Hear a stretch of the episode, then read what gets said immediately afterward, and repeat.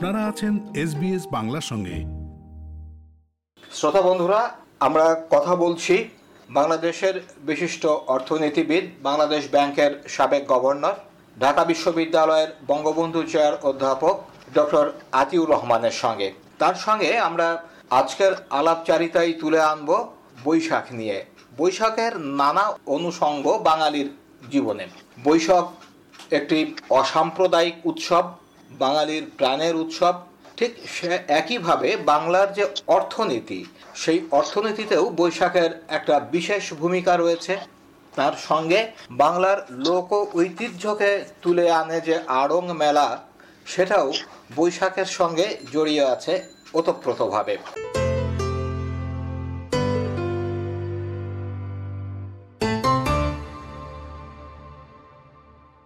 অধ্যাপক আতিউর রহমান আপনাকে স্বাগত জানাই এসবিএস বাংলার আজকের আয়োজনে।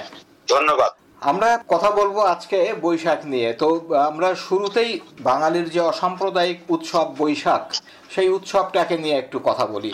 সবচেয়ে বড় কথা বাঙালির এই যে আদি পরিচয় আমি বলব যে তারা ধর্ম বর্ণ শ্রেণির ঊর্ধ্বে একটি জনগোষ্ঠী যারা সবাই মিলে একসঙ্গে বাঁচবার জন্য দীর্ঘদিন সংগ্রাম করে এসেছে এবং সেই সংগ্রামের পরিণতিতেই শেষ পর্যন্ত আমরা বাংলাদেশ অর্জন করেছি। সুতরাং বাঙালি হওয়াটা আমাদের বাঙালি হিসেবে আমাদের চলাটা আমাদের অস্তিত্বেরই অংশ। সেই দিক থেকে চিন্তা করলে বাংলার নববর্ষ আমাদেরকে একটা সাহসী একটা একটা বিষয় ছিল পাকিস্তান আমলে। কারণ পাকিস্তান আমলে তারা আমাদেরকে সবসময় বলতো যে, তোমরা পাকিস্তানি হয়ে যাও, বাঙালি থাকতে পারবে না। তো আমরা বলেছিলাম সেই সময়টাই যে, না, আমরা আমাদের সংস্কৃতি, আমাদের ভাষা, এগুলো নিয়েই আমরা আমাদের পরিচয়টাকে, আমাদের স্বাতন্ত্র্যকে আমাদের স্বাধিকারকে আমরা প্রকাশ করতে চাই। সেই দিক থেকে চিন্তা করলে বাঙালি সংস্কৃতির একটি বড় ঘটনা এই পয়লা বৈশাখ, কারণ আমরা এই পয়লা বৈশাখের মাধ্যমে নিজেদের পরিচয়টা তুলে ধরতে পারছি। কিন্তু এর সাথে অর্থনীতির একটা সরাসরি সংযোগ আছে। সেটি হলো যে,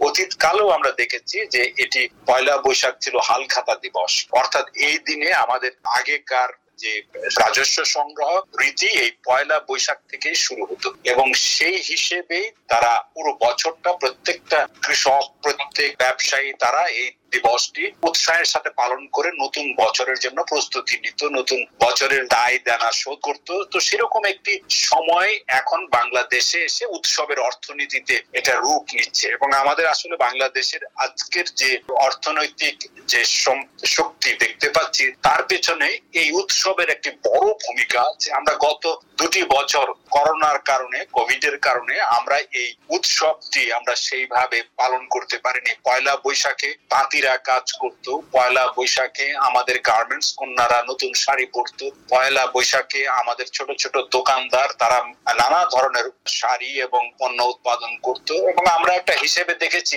দুই হাজার উনিশ সালে প্রায় পনেরো হাজার কোটি টাকার শুধুমাত্র বস্ত্র, অর্থাৎ পণ্য বিক্রি হয়েছিল, শাড়ি এবং অন্যান্য বস্ত্র বিক্রি হয়েছিল। বিশ পার্সেন্ট হারে যদি এটা বাড়তে থাকে, তাহলে আমরা কিন্তু কল্পনা করতে পারি যে এই বছর আমাদের এই শুধুমাত্র পয়লা বৈশাখ উপলক্ষে বিশ থেকে পঁচিশ হাজার কোটি টাকা শুধুমাত্র আমাদের এই বস্ত্র বিক্রি হবে, নতুন বস্ত্র। এবং এগুলো হলো সাধারণ মানুষের পণ্য এবং এগুলো যে রাস্তায় যে যারা বিক্রি করছে, ছোট ছোট দোকানদার যারা, আমি তাদের কথা বলছি। বড়দের কথা যদি বলি, মধ্যবিত্তকে যদি আবার আনি, উচ্চ মধ্যবিত্তকে আনি, তাহলে এই অঙ্ক আরও বেশি হবে। সুতরাং এবছর আরও একটা গুরুত্বপূর্ণ যে, কোভিড থেকে আমরা উঠে দাঁড়াচ্ছি, আমাদের মানসিক, মানবিক এবং যে সাম্প্রদায়িক যে বিপর্যয় থেকে উঠে আমরা দাঁড়াবার একটা সুযোগ পাচ্ছি এই পয়লা বৈশাখ উপলক্ষে। এবং এই পয়লা বৈশাখটা এমন এক সময় এসেছে যখন আমাদের রোজাও এসে গেছে। রোজার পরপরই রোজার শেষ দিকে। রোজার জায়গাটাতে আসার আগে আরেকটু জায়গা একটু আপনার সঙ্গে আলাপ করতে চাই। সেটি হচ্ছে যে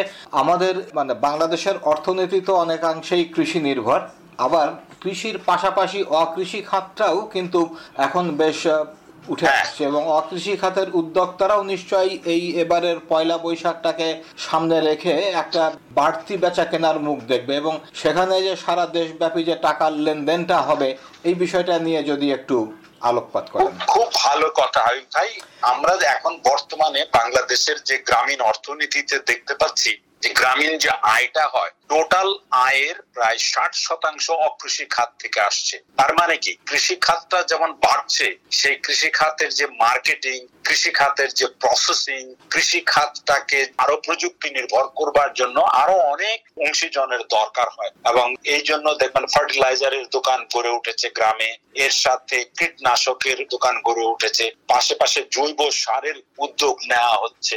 একই সঙ্গে আমাদের এমনকি সম্প্রসারণ কর্মীরা, কৃষি কর্মীরা অনেক ভলেন্টিয়ার তৈরি করেছেন গ্রামের মধ্যে। তারা ছোট ছোট দোকান দিয়ে এই বীজ এবং অন্যান্য পণ্য বিক্রি করছে। সব মিলে সবচেয়ে বড় কথা পরিবহন। গ্রামের একবার রাস্তাঘাটে আমাদের বাংলাদেশে যেটা বড় ঘটনা ঘটেছে, সেটা কানেক্টিভিটি একদম রাস্তা, আমি ঢাকা শহর থেকে যে কোনো দিন সকালে রওনা হলে বিকেলের মধ্যে আমি ঢাকার যে কোনো গ্রামে পৌঁছতে পারব গাড়িতে। সুতরাং এই যে কানেক্টিভিটি হয়েছে, পাকা রোড হয়েছে, এটা কিন্তু আমাদের, আপনি দেখবেন যে গ্রাম বাংলায় প্রচুর পরিবহন। on ভ্যান শুধু না ইলেকট্রিক থ্রি হুইলার থেকে শুরু করে এখন গ্রামে মানুষ খুব চলমান। এর পাশাপাশি যেটা আপনি বললেন, টাকাও খুব চলমান। আগে কিন্তু এত টাকা শহর আর গ্রামের ভেতরে ঘোরাঘুরি করতো না। আমরা জাস্ট একটা হিসেব দিয়ে আপনাকে মোবাইল ফাইন্যান্সিয়াল সার্ভিস যেটা আমরা দুই হাজার এগারো সালে বাংলাদেশ ব্যাংক থেকে শুরু করেছিলাম, সেটা এখন এতটাই প্রসারিত হয়েছে যে প্রতিদিন ছাব্বিশশো কোটি টাকা শুধুমাত্র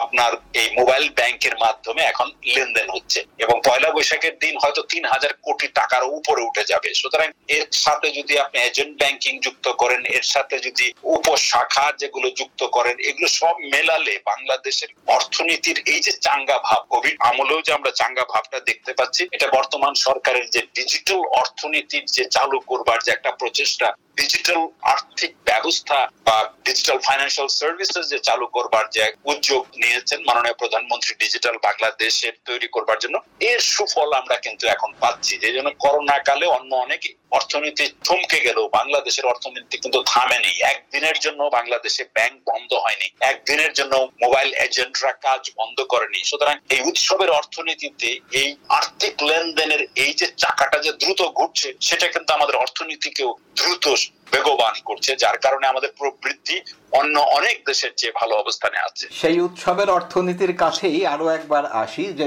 আজকে যখন বাংলা নববর্ষ উদযাপিত হচ্ছে, তার ঠিক দুই সপ্তাহ পরেই আমাদের সবচেয়ে বড় ধর্মীয় উৎসব ঈদুল ফিতর।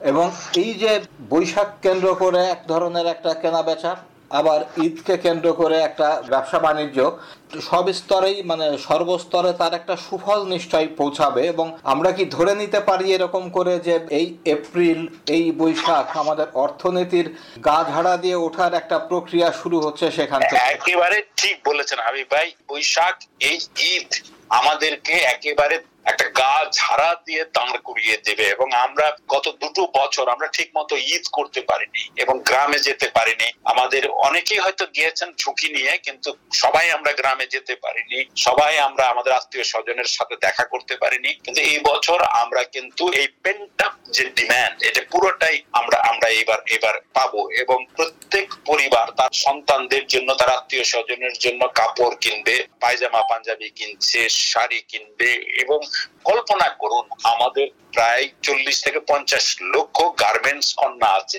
প্রত্যেকে যদি একটি শাড়ি কিনে, নতুন শাড়ি এই এই উপলক্ষে, কিংবা তার সন্তানদের জন্য যদি একটি জামা কিনে জাস্ট ওদের সংখ্যাটা আপনি হিসাব করেন কি পরিবার হবে। এবং এই জামাগুলো তৈরি করবে কারা? ছোট ছোট দোকানদার এবং টেইলরিং শপ বা অন্যান্য ছোট ছোট দোকান। তারপরে এগুলো সরবরাহ করবে কাপড়। ইসলামপুর থেকে কাপড় সরবরাহ করবে। তাঁতিরা, টাঙ্গাইল এবং নানা জায়গা থেকে তারা এগুলো নতুন শাড়ি সরবরাহ করবে। অনেক দিন তারা বসেছিলেন। সুতরাং এই সময়টা আমাদের জন্য আসলে একটা একটা উলম্ফনের সময়। এই সময়টা এবং এই পয়লা বৈশাখ এবং ঈদ মিলে আমাদের অর্থনীতিতে একটা বড় উলম্ফন ঘটাচ্ছে। এর দু মাস পরেই কিন্তু আসবে কোরবানির ঈদ, ঈদুল আজহা। সেখানে আবার আমাদের যে খামার অর্থনীতি যেটাকে বলি, সেখানেও একটা বড় উলম্ফন ঘটবে, বড় আমি বলব যে কেনা বেচার সুযোগ সৃষ্টি হবে। সুতরাং সব মিলে আগামী দুই তিনটি মাস বাংলাদেশ অর্থনীতির ঘুরে দাঁড়াবার সময় বলে আমি মনে করি। অধ্যাপক আতিউর রহমান আপনি এসবিএস বাংলাকে আজকের দিনে যে সময় দিয়েছেন এজন্য আপনাকে অনেক ধন্যবাদ।